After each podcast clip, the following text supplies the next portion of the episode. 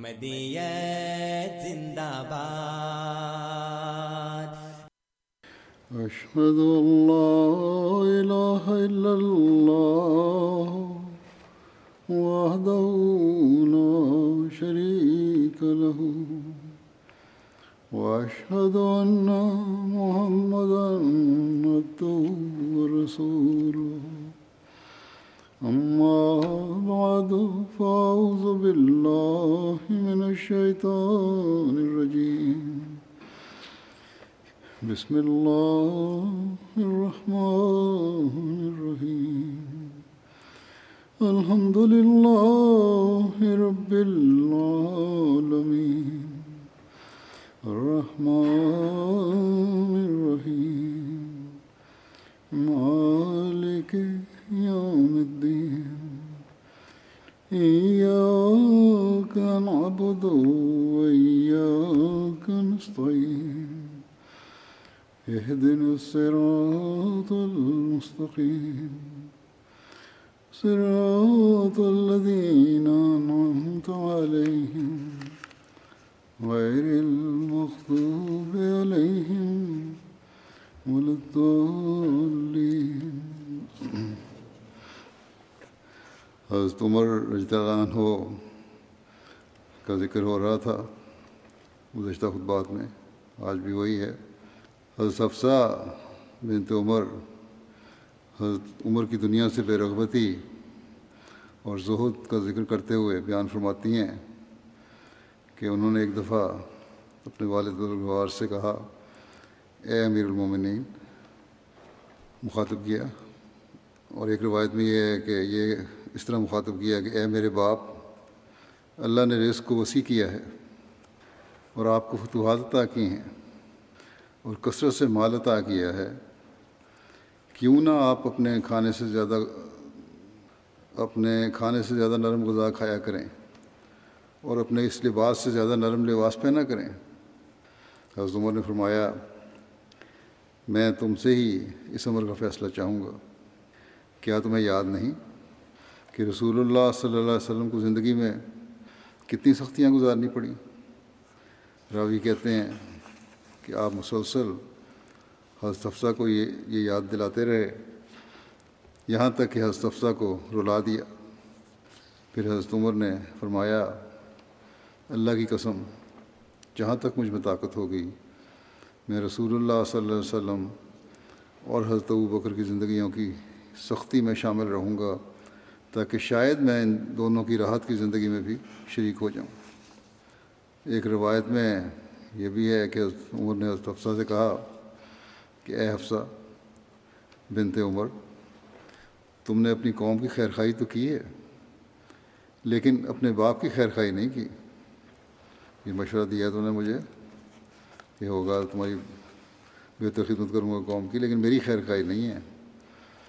تو پھر فرمایا کہ میرے خاندان والوں کا صرف میری جان اور میرے مال پر حق ہے، لیکن میرے دین اور میری امانت میں ان کا کوئی حق نہیں۔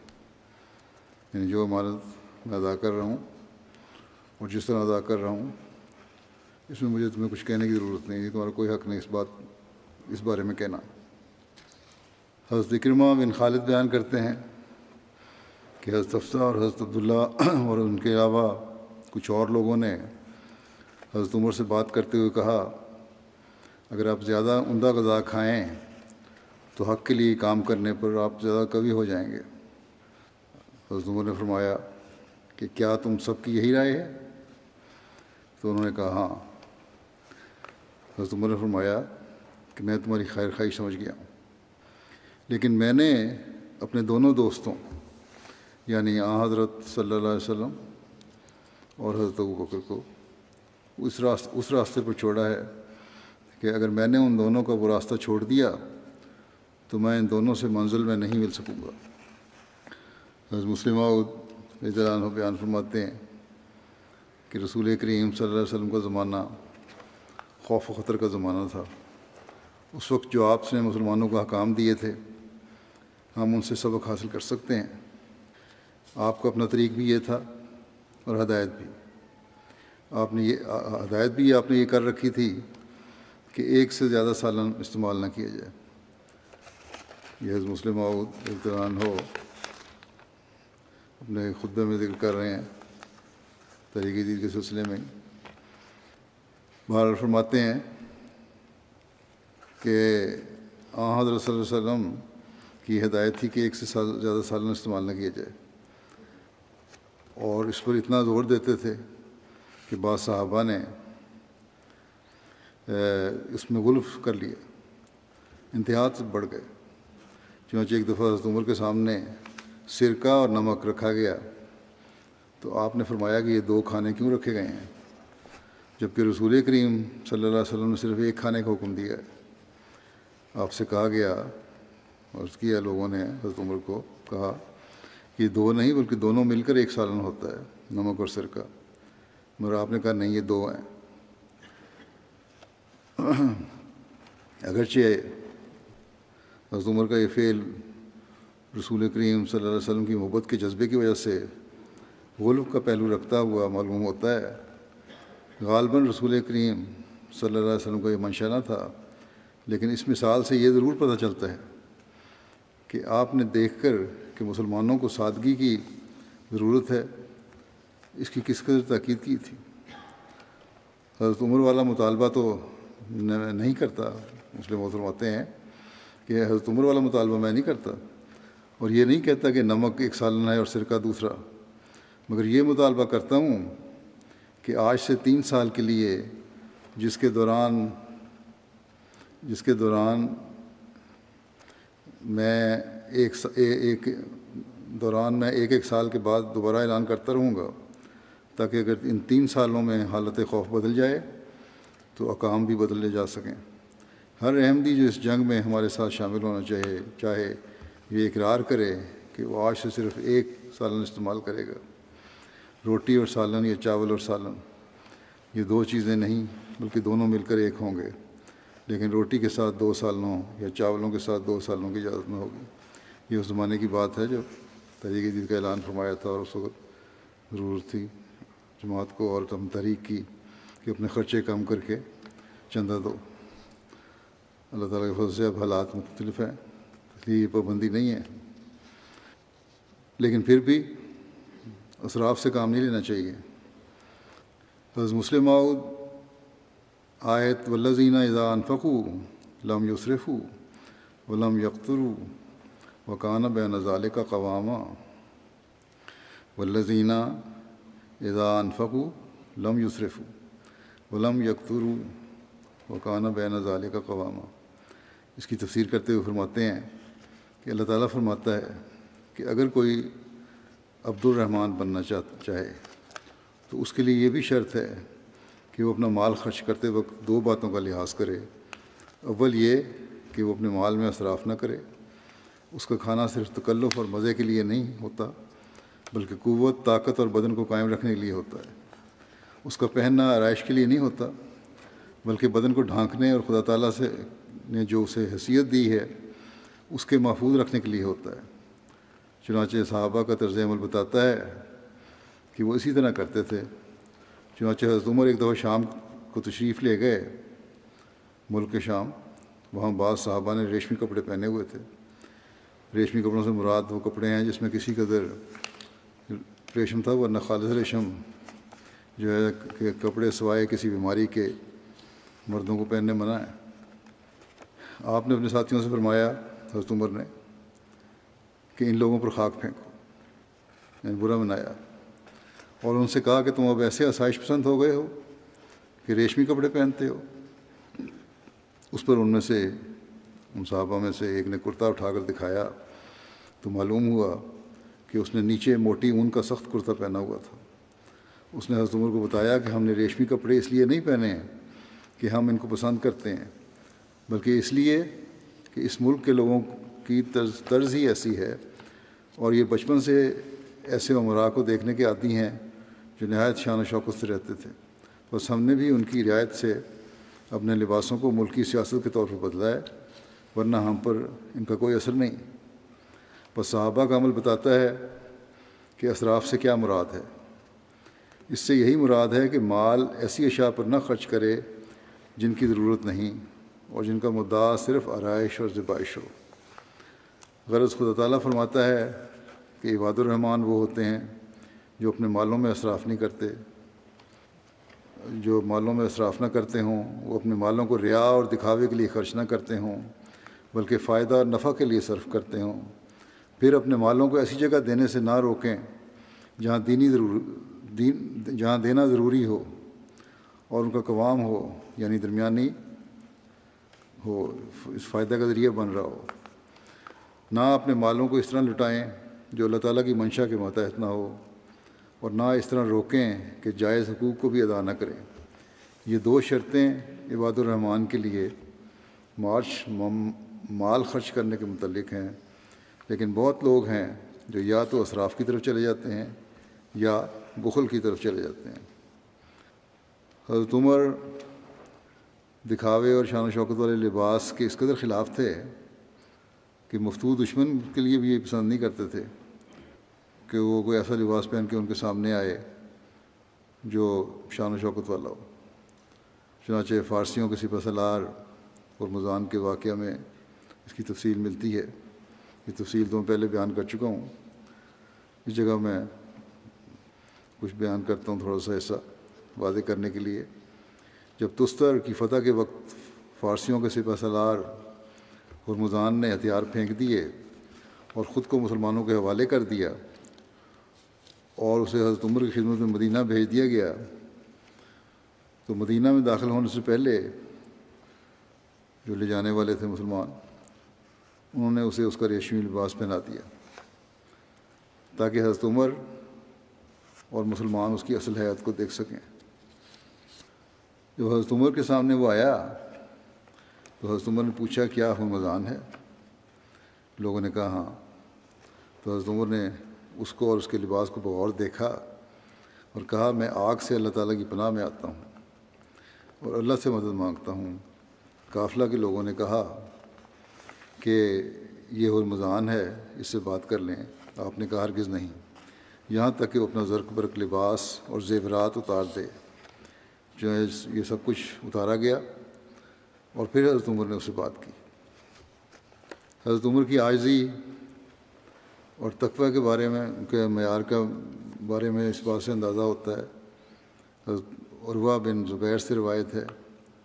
کہ میں نے عمر بن خطاب کو کندھے پر پانی کا ایک مشکیزہ اٹھائے ہوئے دیکھا تو میں نے کہا، اے امیر المومنین، آپ کے لیے یہ مناسب نہیں ہے۔ آپ نے فرمایا کہ جب وفود، اطاعت و فرما برداری کا مظاہرہ کرتے ہوئے میرے پاس آئے، مختلف قوموں کے وفد آئے، جب اطاعت کا مظاہرہ کرتے ہوئے، تو میرے دل میں اپنی بڑائی کا احساس ہوا۔ اس لیے میں نے اس بڑائی کو توڑنا ضروری سمجھا کہ بڑائی کیوں پیتا ہوئی؟ اس لیے میں نے سوچا کہ میں پھر اس کو اس طرح توڑوں کہ پانی کا مشکیزہ اٹھا کے لے کے جاؤں۔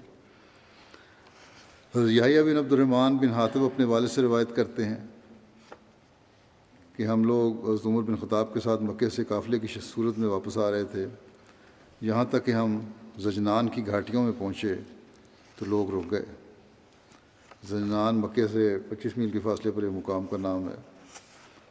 تو کہتے ہیں کہ حضرت عمر نے فرمایا، مجھے اس جگہ پر وہ وقت بھی یاد ہے جب میں اپنے والد خطاب کے اونٹ پر ہوتا تھا۔ اور بہت سخت طبیعت کے انسان تھے وہ۔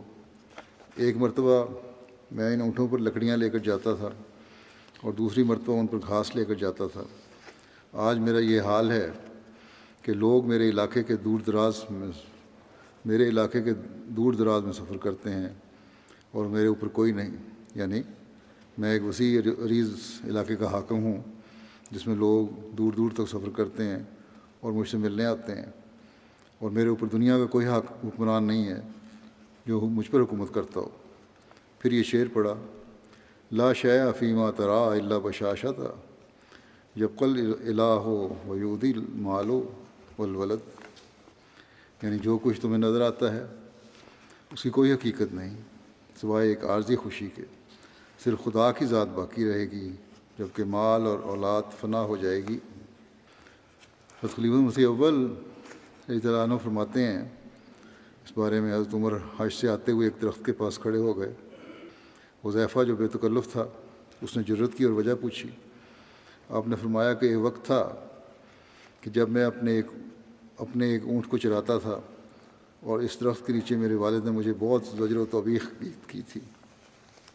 اور اب یہ وقت ہے کہ اونٹ تو کیا کئی لاکھ آدمی میری آنکھ کے اشارے پر جان دینے کو تیار ہیں۔ اس بارے میں مسلم مسلم عورت فرمایا فرماتے ہیں، کیا یہ تعجب کی بات نہیں کہ اونٹوں کو چرانے والا ایک شخص عظیم و شان بادشاہ بن گیا اور صرف دنیاوی بادشاہ نہیں بنا بلکہ روحانی بھی۔ یہ حضرت عمر تھے جو ابتدائی عمر میں اونٹ چرایا کرتے تھے۔ ایک دفعہ آپ حج کو گئے۔ تو راستے میں ایک مقام پر کھڑے ہو گئے۔ دھوپ بہت سخت تھی، جس سے لوگوں کو بہت تکلیف ہوئی۔ لیکن کوئی یہ کہنے کی ضرورت نہ کرتا کہ آپ یہاں کیوں کھڑے ہیں۔ آخر ایک صحابی کو جو حضرت عمر کے بڑے دوست تھے اور جن سے آپ فتنے کے متعلق پوچھا کرتے تھے، لوگوں نے کہا کہ آپ ان سے پوچھیں۔ حضرت عمر سے پوچھیں کہ یہاں کیوں کھڑے ہیں؟ انہوں نے حضرت عمر سے عرض کیا کہ آگے چلیے، یہاں کیوں کھڑے ہو گئے ہیں؟ حضرت عمر نے فرمایا کہ میں یہاں اس لیے کھڑا ہوا ہوں کہ ایک دفعہ میں اونٹ چلانے کی وجہ سے تھک کر اس درخت کے نیچے لیٹ گیا تھا۔ میرا باپ آیا اور اس نے مجھے مارا کہ کیا تجھے اس لیے بھیجا تھا کہ وہاں جا کر سو سو رہنا تو ایک وقت میں میری یہ حالت تھی، لیکن میں نے رسول کریم صلی اللہ علیہ وسلم کو قبول کیا۔ تو خدا تعالیٰ نے مجھے یہ درجہ دیا کہ آج اگر لاکھوں آدمیوں کو کہوں تو میری جگہ جان دینے کے لیے تیار ہے۔ اس واقعہ سے اور نیز اس قسم کے اور بہت سے واقعات سے معلوم ہوتا ہے کہ صحابہ کس حالت میں تھے اور رسول کریم صلی اللہ علیہ وسلم کی اتباع سے ان کی کیا حالت ہو گئی؟ اور انہوں نے وہ درجہ اور علم پایا جو کسی کو حاصل نہ تھا۔ مسلم فرماتے ہیں کہ یہ قصہ میں نے اس لیے سنایا ہے کہ دیکھو، ایک اونٹ چرانے والے کو دین اور دنیا کے وہ وہ علم سکھائے گئے جو کسی کو سمجھ نہیں آ سکتے ایک طرف اونٹ یا بکریاں چرانے کی حالت کو دیکھو کہ کیسی علم سے دور معلوم ہوتی ہے۔ اور دوسری طرف اس بات پر غور کرو کہ اب بھی جبکہ یورپ کے لوگ ملک تاری کے قوانین سے نہایت واقف اور آگاہ ہیں، حضرت عمر کے بنائے ہوئے قانون کو عزت کی نگاہ سے دیکھتے ہیں۔ ایک اونٹ کا چرواہا اور سلطنت کیا تعلق رکھتے ہیں؟ لیکن دیکھو کہ انہوں نے وہ کچھ کیا کہ آج دنیا ان کے آگے سر جھکاتی۔ اور ان کی سیاست دانی کی تعریف کرتی ہے۔ پھر دیکھو حضرت بکر ایک معمولی تاجر تھے، لیکن اب دنیا حیران ہے کہ ان کو یہ فہم، یہ عقل اور فکر کہاں سے مل گیا؟ میں بتاتا ہوں کہ ان کو قرآن شریف سے سب کچھ ملا۔ انہوں نے قرآن شریف پر غور کیا، اس لیے ان کو وہ کچھ آ گیا جو تمام دنیا کو نہ آتا تھا۔ کیونکہ قرآن شریف ایک ایسا ہتھیار ہے کہ جب اس کے ساتھ دل کو سیکل کیا جائے تو ایسا صاف ہو جاتا ہے کہ تمام دنیا کے علوم اس میں نظر آ جاتے ہیں اور انسان پر ایک ایسا دروازہ کھل جاتا ہے کہ پھر کسی کے روکے وہ علوم جو اس کے دل پر نازل کیے جاتے ہیں نہیں رک سکتے۔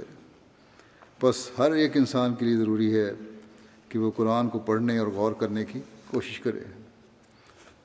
حضرت عمر کی آجزی اور انکساری کے بارے میں ایک روایت میں اس طرح ذکر ملتا ہے جو بن نفیر سے روایت ہے کہ ایک جماعت نے عمر بن خطاب سے کہا اے امیر المومنین، اللہ کی قسم، ہم نے کسی شخص کو آپ سے زیادہ انصاف کرنے والا، زیادہ حق گو اور منافقین پر سختی کرنے والا نہیں دیکھا۔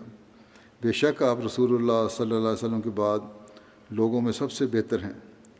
اوف بن مالک نے کہا، اللہ کی قسم، اس شخص کو کہنے والے کو کہا کہ اللہ کی قسم، تم تم نے جھوٹ بولا ہے۔ یقیناً ہم نے نبی کریم صلی اللہ علیہ وسلم کے بعد ان سے بہتر کو دیکھا یعنی حضرت عمر سے بہتر کو بھی دیکھا ہے۔ تو حضرت عمر نے پوچھا، اے آف وہ کون ہے؟ تو انہوں نے کہا، ابو بکر. تو حضرت عمر نے فرمایا آف نے سچ بولا اور اس شخص کو کہا کہ تم نے جھوٹ بولا۔ اللہ کی قسم، ابو بکر مشق کی خوشبو سے بھی زیادہ پکیزہ ہیں اور میں اپنے گھر والوں کے اونٹوں سے بھی زیادہ بھٹکا ہوا ہوں۔ حضرت مسلم رضی اللہ عنہ فرماتے ہیں، حدیثوں میں آتا ہے کہ ایک دفعہ حضرت عمر اور حضرت ابو بکر کی کسی بات پر تکرار ہو گئی۔ یہ تکرار بڑھ گئی۔ حضرت عمر کی طبیعت تیز تھی، اس لیے حضرت بکر نے مناسب سمجھا کہ وہ اس جگہ سے چلے جائیں تاکہ جھگڑا خواہ مخواہ زیادہ نہ ہو جائے۔ حضرت بکر نے جانے کی کوشش کی تو حضرت عمر نے آگے بڑھ کر حضرت بکر کا کرتا پکڑ لیا کہ میری بات کا جواب دے کر جائے۔ جب حضرت بکر اس کو اس کو چھڑا کر جانے لگے تو آپ کا کرتا پھٹ گیا۔ آپ وہاں سے اپنے گھر کو چلے گئے۔ لیکن حضرت عمر کو شبہ پیدا ہوا۔ کہ حضرت ابو بکر رسول کریم صلی اللہ علیہ وسلم کے پاس میری شکایت کرنے گئے ہیں، وہ بھی پیچھے پیچھے چل پڑے تاکہ میں بھی رسول کریم صلی اللہ علیہ وسلم کی خدمت میں اپنا عذر پیش کر سکوں۔ لیکن راستے میں حضرت ابو بکر، حضرت عمر کی نظروں سے اوجل ہو گئے۔ حضرت عمر یہی سمجھے کہ آپ رسول کریم صلی اللہ علیہ وسلم کی خدمت میں شکایت کرنے گئے ہیں۔ وہ بھی سیدھے رسول کریم صلی اللہ علیہ وسلم کی خدمت میں جا پہنچے۔ وہاں جا کر دیکھا تو حضرت ابو بکر موجود نہ تھے۔ لیکن چونکہ ان کے دل میں ندامت پیدا ہو چکی تھی، اس لیے عرض کیا، یا رسول اللہ، مجھ سے غلطی ہوئی کہ میں ابو بکر سے سختی سے پیش آیا۔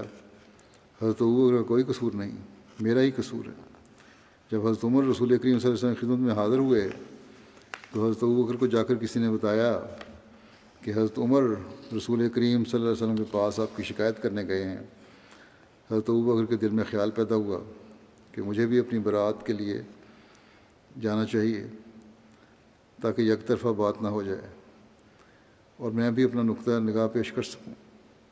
جب حضرت بکر رسول کریم صلی اللہ علیہ وسلم کی خدمت مجلس میں پہنچے تو حضرت عمر عرض کر رہے تھے کہ یا رسول اللہ، مجھ سے غلطی ہوئی کہ میں نے ابو بکر سے تکرار کی اور ان کا کرتا مجھ سے پھٹ گیا۔ جب رسول کریم صلی اللہ علیہ وسلم کی بات سنی تو غصے کے آثار آپ کے چہرے پر ظاہر ہوئے۔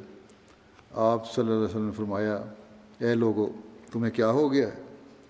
جب ساری دنیا میرا انکار کرتی تھی اور تم لوگ بھی میرے مخالف تھے، اس وقت ابو بکر ہی تھا جو مجھ پر ایمان لایا اور ہر رنگ میں اس نے میری مدد کی۔ پھر افسردگی کے ساتھ فرمایا، کہ آپ بھی تم مجھے اور ابو بکر کو نہیں چھوڑ چھوڑتے۔ آپ یہ فرما رہے تھے کہ حضرت ابو بکر داخل ہوئے۔ یہ ہوتا ہے سچے عشق کا نمونہ۔ کہ بجائے یہ ادھر کرنے کہ یا رسول اللہ، میرا قصور نہ تھا، عمر کا قصور تھا عمر داخل ہوئے اور تو انہوں نے جب دیکھا، ابو بکر جب داخل ہوئے، انہوں نے جب دیکھا کہ رسول کریم صلی اللہ علیہ وسلم دل میں خفقی پیدا ہو رہی ہے، تو اپنے آپ سچے عاشق کی حیثیت سے برداشت نہ کر سکے کہ میری وجہ سے رسول کریم صلی اللہ علیہ وسلم کو تکلیف ہو۔ اس لیے حضرت بکر نے آتے ہی رسول کریم صلی اللہ علیہ وسلم کے سامنے گھٹنوں کے بل بیٹھ کر عرض کیا کہ یا رسول اللہ عمر کا قصور نہیں، میرا قصور تھا۔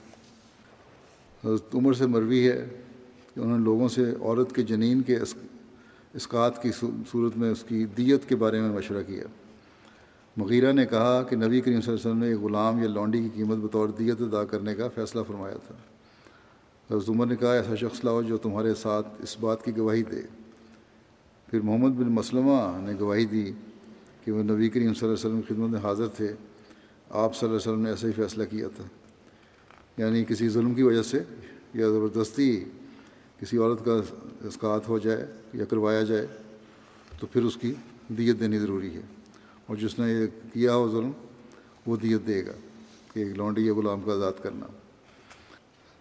حضرت ابو سعید سے مروی ہے کہ ابو مساشری رضی اللہ عنہ سے نے عمر رضی اللہ عنہ سے ان کے پاس حاضر ہونے کی اجازت طلب کی۔ تو انہوں نے کہا، السلام علیکم، کیا میں اندر آ سکتا ہوں؟ عمر رضی اللہ عنہ دل میں انہوں نے دل میں کہا، ابھی تو ایک بار اجازت طلب کی ہے، تھوڑی دیر خاموش رہ کر پھر انہوں نے کہا، السلام علیکم، کیا میں اندر آ سکتا ہوں؟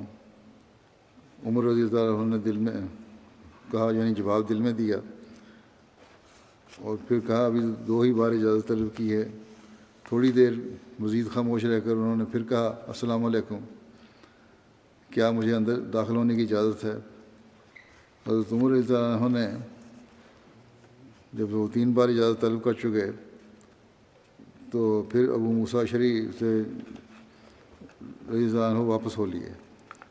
جب تین بار انہوں نے اجازت لے لی اور جواب نہیں سنا حضرت عمر کا، تو واپس چلے گئے۔ عمر رضی اللہ عنہ نے دربان سے کہا، ابو موسا نے کیا کیا؟ اس نے کہا کہ لوٹ گئے ہیں۔ عمر رضی اللہ عنہ نے کہا کہ انہیں بلا کر میرے پاس لاؤ۔ پھر جب وہ ان کے پاس آئے تو حضرت عمر رضی اللہ عنہ نے کہا کہ یہ آپ نے کیا کیا ہے؟ انہوں نے کہا کہ میں نے سنت پر عمل کیا ہے۔ عمر رضی اللہ تعالیٰ نے کہا، سنت پر؟ قسم اللہ کی تمہیں اس کے سنت ہونے پر دلیل اور ثبوت پیش کرنا ہوگا، ورنہ میں تمہارے ساتھ سخت برتاؤ کروں گا۔ ابو سعید خدری کہتے ہیں کہ پھر وہ ہمارے پاس آئے۔ اس وقت ہم انصار کی ایک جماعت کے ساتھ تھے۔ ابو موسا اشری نے کہا، اے انصار کی جماعت، کیا تم رسول اللہ صلی اللہ علیہ وسلم کی حدیث کو دوسرے لوگوں سے زیادہ جاننے والے نہیں ہو؟ کیا رسول رسول اللہ صلی اللہ علیہ وسلم یہ نہیں فرمایا کہ الاستعان استعان و سلاس یعنی اجازت طلبی تین بار ہے۔ اگر تمہیں اجازت دے دی جائے تو گھر میں جاؤ۔ اور اگر اجازت نہ دی جائے تو لوٹ جاؤ۔ یہ سن کر لوگ ان سے ہنسی مذاق کرنے لگے۔ ابو سعید خدری کہتے ہیں کہ میں نے اپنا سر ابو مساشری کی طرف اونچا کر کے کہا، اس سلسلے میں جو بھی سزا آپ کو ملے گی، میں اس میں حصے دار ہوں۔ ہاں انہوں نے کہا، ٹھیک ہے، میں گواہی دیتا ہوں کہ آپ نے ٹھیک کہا ہے۔ راوی کہتے ہیں، پھر وہ یعنی ابو سعید عمر رضی اللہ تعالیٰ کے پاس آئے اور ان کو اس حدیث کی خبر دی۔ عمر نے کہا حضرت عمر نے کہا کہ ٹھیک ہے، مجھے اس حدیث کا علم نہیں تھا اور اب مجھے علم ہو گیا۔ صحیح مسلم میں روایت ہے کہ حضرت ابو حریرہ کہتے ہیں کہ ہم رسول اللہ صلی اللہ علیہ وسلم کے گرد بیٹھے ہوئے تھے۔ حضرت بکر، حضرت عمر سمیت اور لوگ بھی تھے۔ رسول اللہ صلی اللہ علیہ وسلم ہمارے درمیان سے اٹھ کر چلے گئے، مگر آپ کو واپسی میں دیر ہو گئی اور ہم ڈرے کہ آپ ہم سے کٹ نہ جائیں اور ہم گھبرا گئے۔ اور اٹھ کھڑے ہوئے۔ سب سے پہلے مجھے فکر پیدا ہوئی۔ تو میں رسول اللہ صلی اللہ علیہ وسلم کو ڈھونڈنے کے لیے باہر نکل پڑا۔ یہاں تک کہ میں انصار کے ایک باغ کے پاس آیا جو بنو نجار کا تھا۔ میں نے اس کے گرد چکر لگایا کہ دروازہ ڈھونڈوں، مگر میں نے دروازہ نہ پایا۔ پھر دیکھا کہ پانی کا ایک بڑا نالا باہر ایک کنویں سے باغ کے اندر جاتا ہے۔ تو کہتے ہیں میں اس میں لومڑی کے سمٹنے کی طرح سمٹ کر داخل ہوا نالے کے ذریعے سے اور رسول اللہ صلی اللہ علیہ وسلم پاس چلا گیا۔ آپ نے پوچھا، ابو حریرا میں نے کہا جی۔ ہاں یا رسول اللہ۔ فرمایا، کیا بات ہے؟ میں نے کہا، آپ ہمارے درمیان تشریف فرماتے، پھر آپ اٹھ کھڑے ہوئے۔ مگر واپسی میں آپ کو دیر ہو گئی تو ہم ڈر گئے کہ آپ ہم سے کٹ نہ جائیں تو ہم گھبرا گئے۔ سب سے پہلے مجھے فکر پیدا ہوئی۔ اور میں اس باغ کے پاس آیا اور لومڑی کی طرف سمٹ کر اس باغ میں داخل ہوا اور وہ لوگ میرے پیچھے آپ نے فرمایا، اے ابو ریرا اور مجھے اپنے جوتے دیے۔ آنسر نے اور فرمایا، میرے جو دونوں جوتے لے جاؤ اور جو کوئی اس باغ کے پرے تمہیں ملے اور یہ گواہی دیتا ہو کہ اللہ کے سوا کوئی قابل عبادت نہیں اور دل سے اس بات پر یقین رکھتا ہو اس بات پہ اسے جنت کی بشارت دے دو۔ کہتے ہیں میں جب گیا تو سب سے پہلے حضرت عمر ملے۔ انہوں نے کہا ابو رہا یہ جوتے کیسے ہیں؟ میں نے کہا، یہ رسول اللہ صلی اللہ علیہ وسلم کے جوتے ہیں اور آپ صلی اللہ علیہ وسلم نے یعنی نشانی کے طور پر دیے ہیں مجھے اور ان دونوں کے ساتھ بھیجا ہے کہ میں جس سے ملوں اور وہ گواہی دیتا ہو کہ اللہ کے سوا کوئی معبود نہیں اور دل سے اس پر یقین رکھتا ہو تو میں اسے جنت کی بشارت دے دوں۔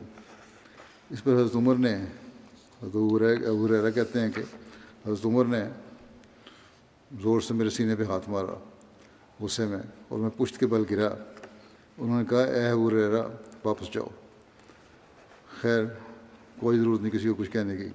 کہتے ہیں، میں رسول اللہ صلی اللہ علیہ وسلم صلی اللہ علیہ وسلم کے پاس واپس گیا، اور رونے ہی لگا تھا کہ حضرت عمر بھی میرے پیچھے پیچھے آ پہنچے۔ رسول اللہ صلی اللہ علیہ وسلم نے فرمایا، اے ابو ریرا تمہیں کیا ہوا؟ میں نے کہا، میں عمر سے ملا تھا، اور ان سے جو آپ نے مجھے دے کر بھیجا تھا، بیان کیا۔ تو عمر نے مجھے سینے پر زور سے ہاتھ مارا، میں پشت کے بل گر گیا۔ انہوں نے کہا، واپس جاؤ۔ رسول اللہ صلی اللہ علیہ وسلم نے فرمایا، اے عمر، تم نے ایسا کیوں کیا؟ حضرت عمر نے کہا، یا رسول اللہ، میرے ماں باپ آپ پر فدا ہوں۔ کیا آپ نے اپنی جوتیوں کے ساتھ ابو ریرا کو بھیجا تھا کہ جو اسے ملے اور گواہی دیتا ہو کہ اللہ کے سوا کوئی عبادت کے لائق نہیں اور اس کا دل اس بات پر یقین رکھتا ہو، اسے جنت کی بشارت دے دے؟ آپ صلی اللہ علیہ وسلم نے فرمایا کہ ہاں۔ اس پر حضرت عمر نے کہا حضرت عمر سے عرض کیا کہ ایسا نہ کیجیے کیونکہ مجھے ڈر ہے کہ لوگ پھر اسی پر بھروسہ کرنے لگ جائیں گے اور آپ صلی اللہ علیہ وسلم کو ان اس لیے بہتر یہی ہے کہ آپ ان کو عمل کرنے دیں۔ وہ عمل کریں اور اپنی نیکیوں کا جو حکم احکامات ہیں، ان پر عمل کرنے دیں تاکہ وہ حقیقی مومن بنے نہیں تو یہ صرف اسی بات پر قائم ہو جائیں گے۔ کہ لا الہ الا اللہ سے کہنا ہی جنت کی بشارت ہے۔ رسول اللہ صلی اللہ علیہ وسلم نے فرمایا اچھا رہنے دو۔ ٹھیک ہے، اسی طرح کرتے ہیں۔ بڑی محتاط طریق، طبیعت تھی حضرت عمر کی۔ حضرت عمر سے ڈر کر شیطان بھی بھاگتا ہے۔ اس بارے میں بھی بعض روایات ہیں۔ صحیح بخاری میں ایک روایت ہے۔ حضرت سعد بن وکاس روایت کرتے ہیں۔ کہ حضرت عمر بن خطاب نے رسول اللہ صلی اللہ علیہ وسلم کے پاس اندر آنے کی اجازت مانگی اور اس وقت آپ کے پاس قریش کی کچھ عورتیں بیٹھی ہوئی تھیں، آپ سے باتیں کر رہی تھیں اور آپ سے زیادہ خرچ مانگ رہی تھیں۔ ان کی آواز آپ کی آواز سے اونچی تھی۔ جب حضرت عمر بن خطاب نے اندر آنے کی اجازت مانگی تو اٹھ کر جل، وہ اٹھ کر جلدی سے پردے میں چلی گئیں اور رسول اللہ صلی اللہ علیہ وسلم کو آنے کی اجازت دی گئی۔ نئے، حضرت عمر کو آنے کی اجازت دی اس پر۔ حضرت عمر آئے اور رسول اللہ صلی اللہ علیہ وسلم ہنس رہے تھے۔ حضرت عمر نے کہا، یا رسول اللہ، آپ کو ہمیشہ ہنستا رکھے۔ نبی صلی اللہ علیہ وسلم نے فرمایا ان عورتوں سے متجب ہوں جو میرے پاس تھیں۔ جب انہوں نے آپ کی آواز سنی، جلدی سے پردے میں چلی گئیں۔ حضرت عمر نے کہا، یا رسول اللہ، حالانکہ آپ زیادہ لائق ہیں کہ آپ سے ڈریں۔ پھر حضرت عمر کہنے لگے، اے اپنی جانوں کی دشمنوں، عورتوں کو مخاطب کیا اونچی آواز میں۔ کیا تم مجھ سے ڈرتی ہو؟ اور رسول اللہ صلی اللہ علیہ وسلم سے نہیں ڈرتی؟ وہ بولی ہاں آپ تو بڑے سخت مزاج اور سخت دل ہیں۔ رسول اللہ صلی اللہ علیہ وسلم ایسے نہیں تو رسول اللہ صلی اللہ علیہ وسلم نے فرمایا، خطاب کے بیٹے، سنو، اسی ذات کی قسم جس کے ہاتھ میں میری جان ہے، شیطان جب کبھی بھی تمہارے راستے پر چلتے ہوئے ملا ہے، تو ضرور ہی اس نے اپنا وہ راستہ چھوڑ کر دوسرا راستہ لیا ہے۔ حضرت عائشہ بیان فرماتی ہیں کہ ایک مرتبہ رسول اللہ صلی اللہ علیہ وسلم تشریف فرماتے کہ ہم نے شور سنا اور بچوں کی آوازیں بھی رسول اللہ صلی اللہ علیہ وسلم کھڑے ہو گئے۔ وہاں حفشہ کی ایک عورت تھی جو ناچ کر، ناچ کے کرتب دکھا رہی تھی اور بچے اس کے ارد گرد جمع تھے ہوئے تھے۔ رسول اللہ صلی اللہ علیہ وسلم فرمایا، عائشہ آ جاؤ اور دیکھ لو۔ میں آئی اور اپنی تھوڑی رسول اللہ علیہ وسلم کندھے پر رکھ کر دیکھنے لگی۔ میری تھوڑی اور آپ کے کندھے، آپ کے سر اور کندھے کے درمیان تھی۔ پھر آپ مجھ سے فرمانے لگے کیا تم سیر نہیں ہوئی؟ میں نے کہا ابھی نہیں، تاکہ میں دیکھوں کہ آپ کو میری کس کس کتنی قدر ہے۔ جب میں حضرت عمر جب حضرت عمر آئے تو لوگوں نے اس عورت کے پاس سے لوگ اس عورت کے پاس سے بھاگ گئے۔ حضرت عائشہ کہتی ہیں کہ رسول اللہ صلی اللہ علیہ وسلم فرمایا، میں دیکھتا ہوں کہ جنوں انس کے شیطان عمر سے بھاگتے ہیں۔ حضرت عائشہ کہتی ہیں کہ پھر میں وہاں سے لوٹ آئی۔ حضرت بریدہ بیان کرتے ہیں کہ رسول اللہ صلی اللہ علیہ وسلم کسی غزبے کے لیے نکلے۔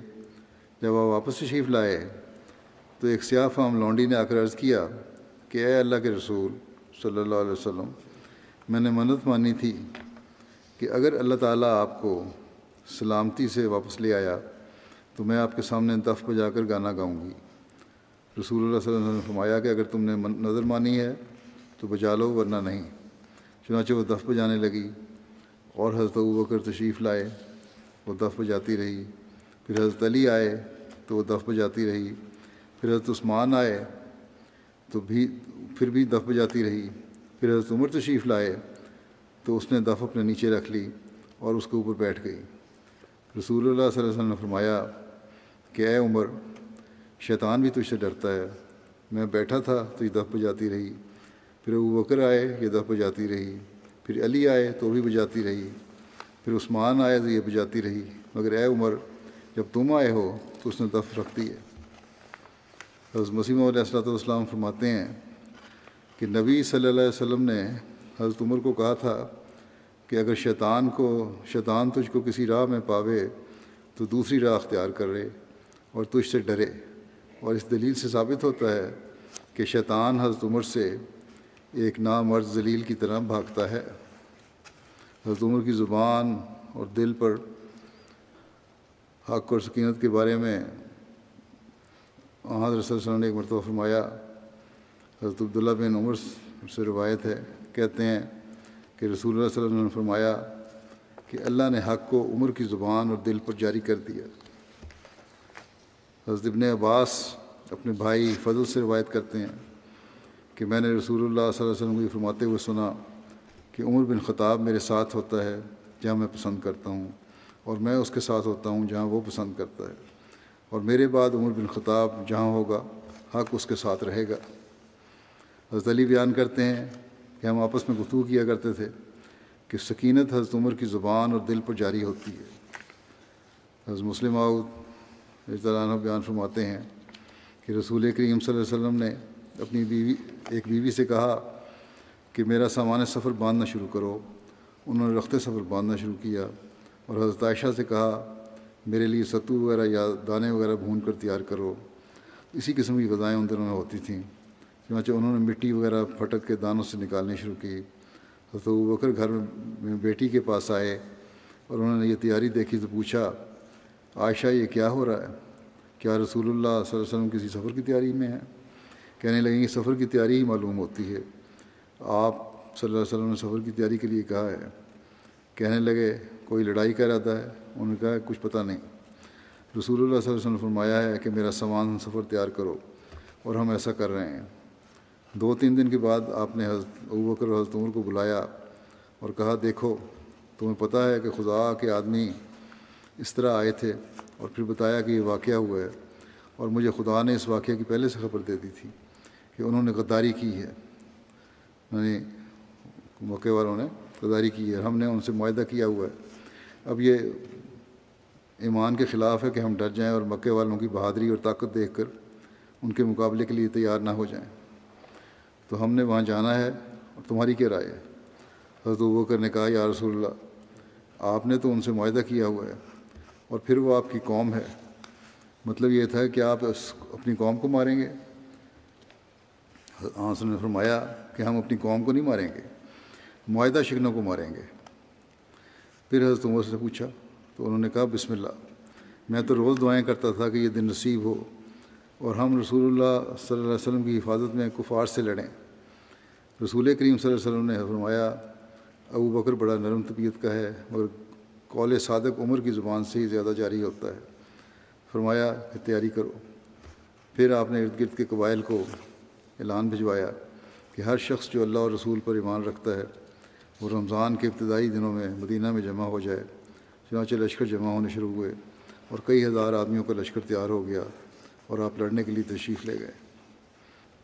حضرت بکر اور عمر کی فضیلت کے بارے میں ایک روایت ہے۔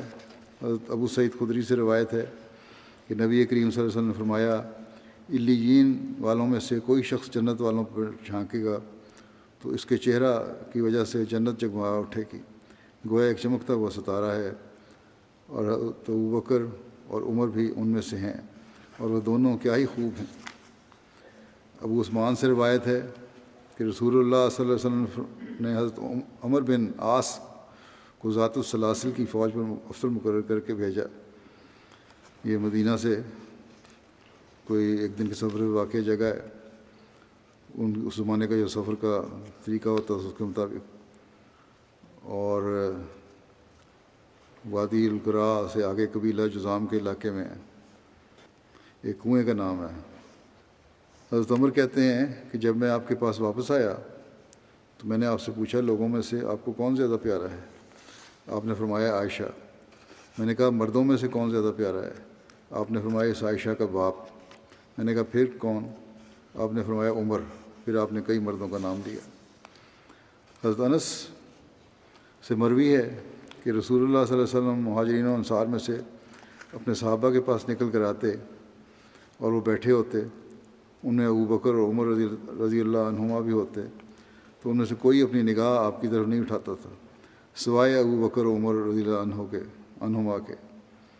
یہ دونوں آپ کو دیکھتے اور مسکراتے اور آپ ان دونوں کو دیکھتے اور مسکراتے۔ حضرت ابن عمر سے مروی ہے کہ رسول اللہ صلی اللہ علیہ وسلم ایک دن نکلے۔ اور آپ اور حضرت ابو بکر اور عمر مسجد میں داخل ہوئے۔ ان میں سے ایک آپ کے دائیں جانب تھے اور دوسرے بائیں جانب، اور آپ ان دونوں کا ہاتھ پکڑے ہوئے تھے۔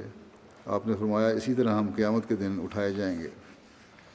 عبداللہ بن حنطب سے مروی ہے کہ رسول اللہ صلی اللہ علیہ وسلم نے حضرت بکر اور حضرت عمر رضی اللہ عنہما کو دیکھ کر فرمایا، یہ دونوں کان اور آنکھ ہیں۔ حضرت جابر بن عبداللہ سے مروی ہے کہ حضرت عمر نے حضرت ابو بکر سے کہا، اے رسول اللہ صلی اللہ علیہ وسلم کے کے بعد سب سے بہتر انسان۔ اس پر ابو بکر رضی اللہ عنہ نے کہا، سنو، اگر تم ایسا کہہ رہے ہو تو میں نے رسول رسول اللہ صلی اللہ علیہ وسلم کو فرماتے ہوئے سنا ہے، کسی آدمی پر سورج طلوع نہیں ہوا جو عمر سے بہتر ہو۔ حضرت ابن عمر سے مروی ہے کہ رسول اللہ صلی اللہ علیہ وسلم نے فرمایا میں میں وہ پہلا شخص ہوں۔ میں وہ پہلا شخص ہوں گا جس سے زمین شک ہوگی، پھر ابو بکر، پھر عمر رضی اللہ عنہما، پھر میں بقی والوں کے پاس آؤں گا تو وہ میرے ساتھ اٹھائے جائیں گے، پھر میں مکہ والوں کا انتظار کروں گا، جہاں تک کہ حرمین کے درمیان اٹھایا جاؤں گا۔ حضرت عبداللہ بن مسعود سے مروی ہے کہ نبی اکرم صلی اللہ علیہ وسلم نے فرمایا، تمہارے پاس جنت والوں میں سے ایک شخص آ رہا ہے۔ تو حضرت بکر رضی اللہ تعالیٰ عنہ آئے۔ پھر آپ نے فرمایا تمہارے پاس جنت والوں میں سے ایک شخص آ رہا ہے۔ تو حضرت عمر رضی اللہ عنہ آئے۔ حضرت انس سے روایت ہے کہ رسول اللہ صلی اللہ علیہ وسلم نے حضرت بکر اور حضرت عمر کے کے بارے میں فرمایا، یہ دونوں جنت کے اولین اور آخرین کے تمام بڑی عمر کے لوگوں کے سردار ہیں، سوائے انبیاء اور مرسلین کے۔ حضرت حضیفہ سے روایت ہے کہ رسول اللہ صلی اللہ علیہ وسلم نے فرمایا، میرے بعد ان دونوں، ابو بکر اور عمر کی پیروی کرنا۔ حضرت ابو سعید خدری سے بیان کرتے ہیں کہ رسول اللہ صلی اللہ علیہ وسلم نے فرمایا، ہر نبی کے آسمان والوں میں سے دو وزیر ہوتے ہیں اور زمین والوں میں سے بھی دو وزیر ہوتے ہیں۔ آسمان والوں میں سے میرے دو وزیر جبرائیل اور میکائیل ہیں اور زمین والوں میں سے میرے دو وزیر ابو بکر اور عمر ہیں۔ حضرت حضیفہ سے مروی ہے کہ ہم نبی کریم صلی اللہ علیہ وسلم کے پاس بیٹھے ہوئے تھے۔ تو آپ صلی اللہ علیہ وسلم نے فرمایا، میں نہیں جانتا کہ میں کب تک تمہارے درمیان رہوں گا۔ بس تم لوگ ان دونوں کی پیروی کرو جو میرے بعد ہوں گے۔ اور آپ صلی اللہ علیہ وسلم نے حضرت بکر اور حضرت عمر کی طرف اشارہ کیا۔ حضرت بکرا سے مروی ہے کہ نبی کریم صلی اللہ علیہ وسلم نے ایک روز فرمایا، تم میں سے کسی، کس نے خواب دیکھی ہے؟ ایک شخص نے عرض کیا کہ میں نے دیکھا، گویا کہ ایک میزان ہے، آسمان سے اترا ہے۔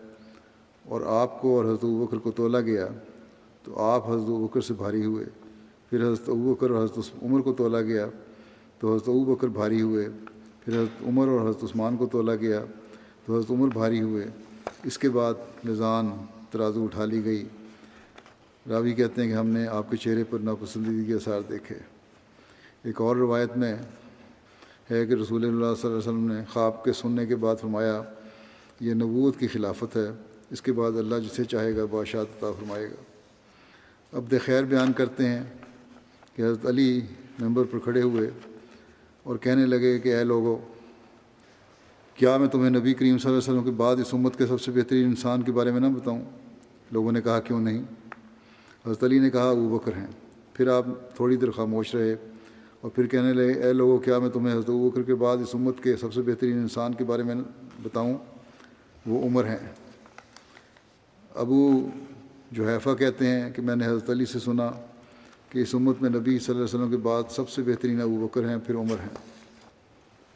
یہ ذکر ابھی چل رہا ہے آندہ بھی ان شاء اللہ بیان ہو گئے کچھ دیر یہ چلے گا ذکر عمر کا۔ اس وقت میں نماز کے بعد جنازے کچھ پڑھاؤں گا، جن کا ذکر کر دیتا ہوں یہاں۔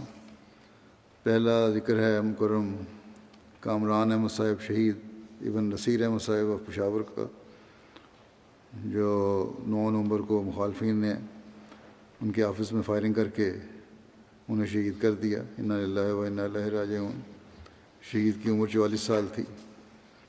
پشاور میں ایک احمدی کرم شفیق الرحمان صاحب کی فیکٹری میں بطور اکاؤنٹنٹ کام کر رہے تھے۔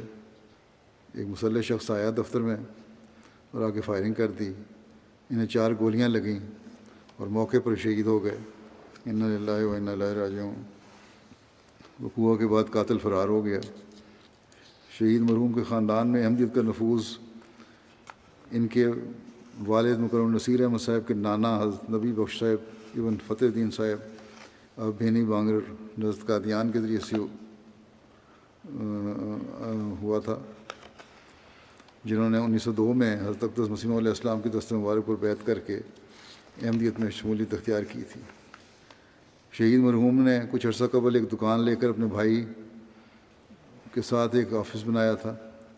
مالک دکان نے محض احمدی ہونے کی بنا پر ایک دن کے نوٹس پر دکان خالی کروا لی اور اس کے بعد چوک کا نام خط وہ چوک رکھ دیا گیا۔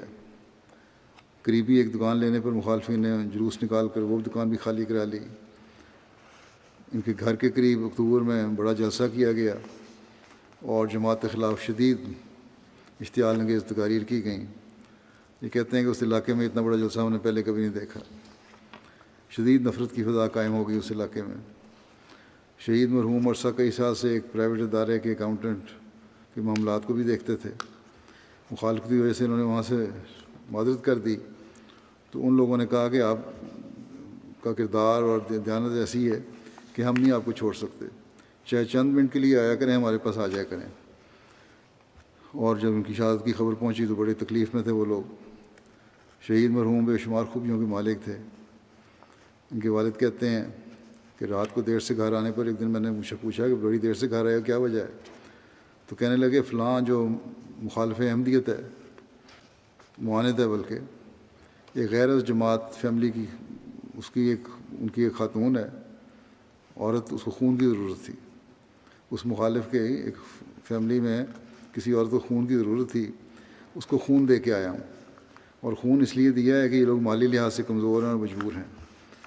اور ان کا اپنا کردار ہے اور ہمارا اپنا کردار ہے۔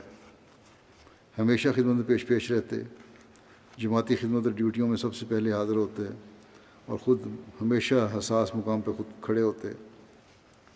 پھر ہجرت کرنے کے لیے جب ان کو مشورہ دیا جاتا تو کہتے اگر ہم لوگ یہاں سے چلے گئے تو کمزور احمدیوں کے مسائل اور بڑھ جائیں گے۔ چندہ جات کی ادائیگی میں بڑی نمایاں ان کا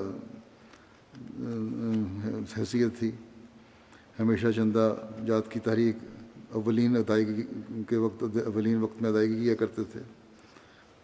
بارہ تیرہ سال کی عمر میں ایک دفعہ موبائلہ پمفلٹ تقسیم کرنے کی وجہ سے ان کو پولیس نے پکڑ کر حوالات میں بھی بند کر لیا۔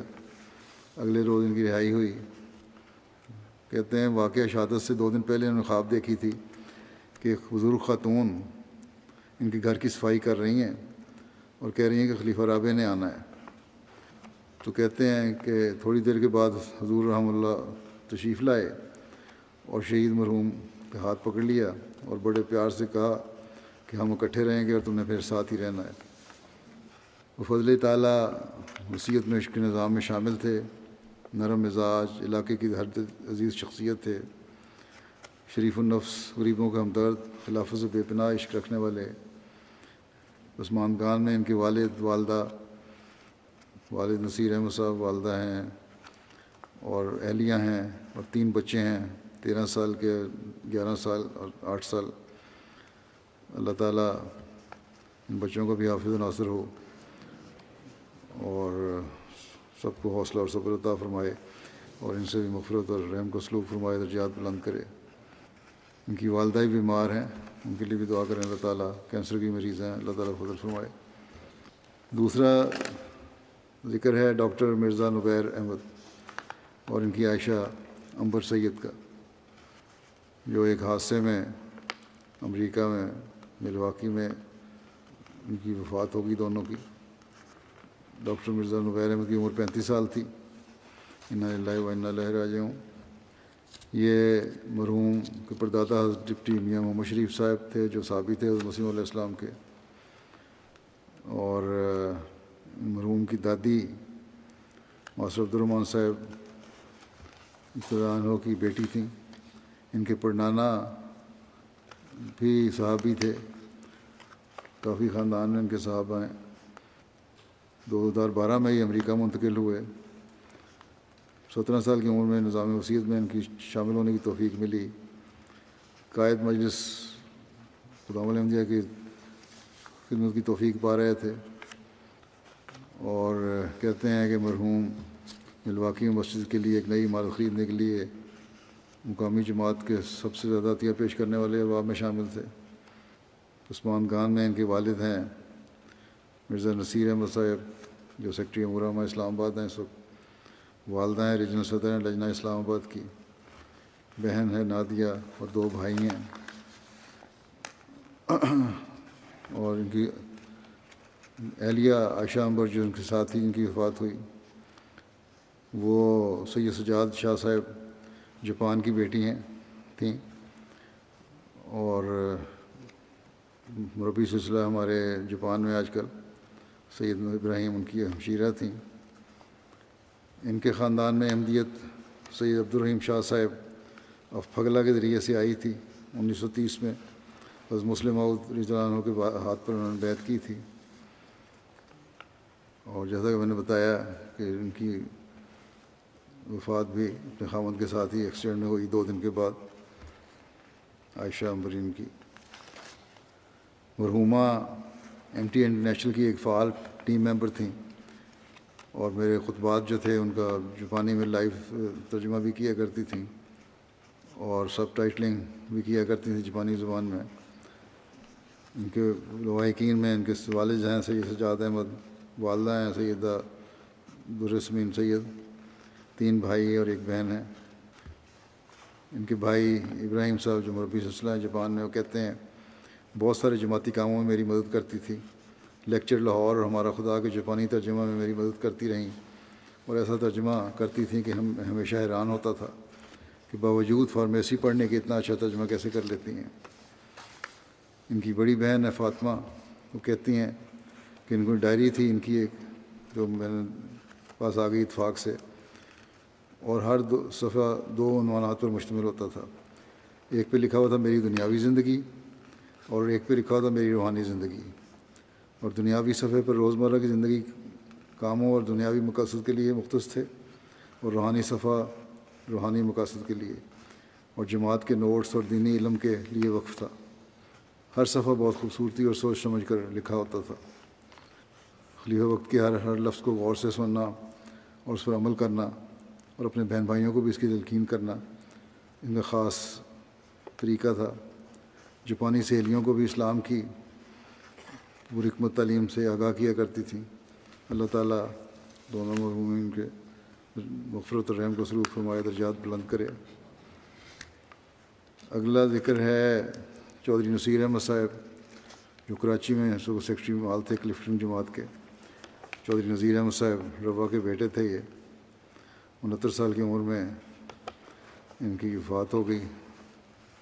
انہیں و انہ لہراج ہوں وفات کے وقت کی اپنی اہلیہ اور برادری نسبتی کو نماز فجر کی امامت کروا رہے تھے۔ تو دوسری رقط میں سجدے کے دوران اچانک حرکت قلب بند ہو جانے کی وجہ سے اللہ تعالیٰ کے حضور حاضر ہو گئے۔ اللہ تعالیٰ کے فضل سے موسی تھے۔ حضرت مسیم علیہ السلام نے نماز کی حالت میں موت کو ایک قابل رشک موت قرار دیا ہے۔ چودھری نذیر احمد صاحب جو ان کے والد تھے ان کو بھی ریٹائرمنٹ کے بعد پچیس سال جماعت کی خدمت کی توفیق ملی، نائب نظر زراعت اور وکیل وزراعت رہے۔ ان کے بھائی، چھوٹے بھائی ہیں، چودھری نعیم احمد صاحب وہ افسر خزانہ انجمن کے اس وقت۔ عثمان خان میں ان کی اہلیہ ہیں، نصرت نصیر صاحب ان کی اولاد نہیں تھی۔ اور انیس سو بہتر میں کراچی شفٹ ہوئے۔ وہیں ان کا کاروبار تھا۔ وہاں مختلف حیثیتوں سے جماعت کی خدمت کی توفیق ملی۔ اور غیر معمولی خدمت کی انہوں نے توفیق پائی اللہ تعالیٰ ان سے مخرت الرحم کو سلوک فرمائے اگلا ذکر ہے سردارہ بی بی صاحبہ اہلیہ چودھری نوی بخش صاحب دارالرحمت غربی ربا کا جن کی گزشتہ دنوں وفات ہوئی انا اللہ و ہوں ان کا تعلق پٹھان کوٹ ضلع گرداسپور سے تھا پھر یہ ہجرت کر کے پاکستان آ گئے پہلے سیال کوٹ پھر سندھ والدین اور سارا خاندان شیعہ مسلک سے تعلق رکھتا تھا رکھتا ہے۔ انیس سو انچاس میں جب اپنے خاندان کے ساتھ آپ نے احمد قبول کی، تو والدین نے کہا کہ تمہارا خامد کافر ہو گیا ہے، اس لیے تم واپس آ جاؤ۔ خاندان کے ساتھ نہیں، اپنے خامد کے ساتھ احمد قبول کی تھی۔ باقی خاندان نے بیت نہیں کی۔ انہوں نے کہا خامد کافر ہو گیا تم لیے تم چھوڑ دو اس کو۔ اس پر انہوں نے جواب دیا اپنے گھر والوں کو، خاندان کو، کہ اب تو میں صحیح مسلمان ہوئی ہوں۔ آپ کے پاس تو صرف فجر کی نماز پڑھتی تھی اور اب میں نہ صرف پانچ وقت کی نمازیں بلکہ تہجد کی نماز باقاعدگی سے پڑھتی ہوں۔ اس لیے واپس نہیں آؤں گی۔ چودہ سال کے بعد اپنے والدین کو ملنے گئیں۔ اس وقت بھی بڑی سردموری سے ملے، لیکن اس کے باوجود ان کے دل نرم نہیں ہوئے اور کبھی وہ ان کو ملنے نہیں آئے۔ جماعت سے سچا پیار کرتی تھیں خلافت سے فدائیت کا تعلق تھا۔ غریب پرور، نیک اور مخلص خاتون تھیں۔ مرحومہ موسیہ تھیں۔ عثمان خان میں تین بیٹے اور چار بیٹیاں شامل ہیں۔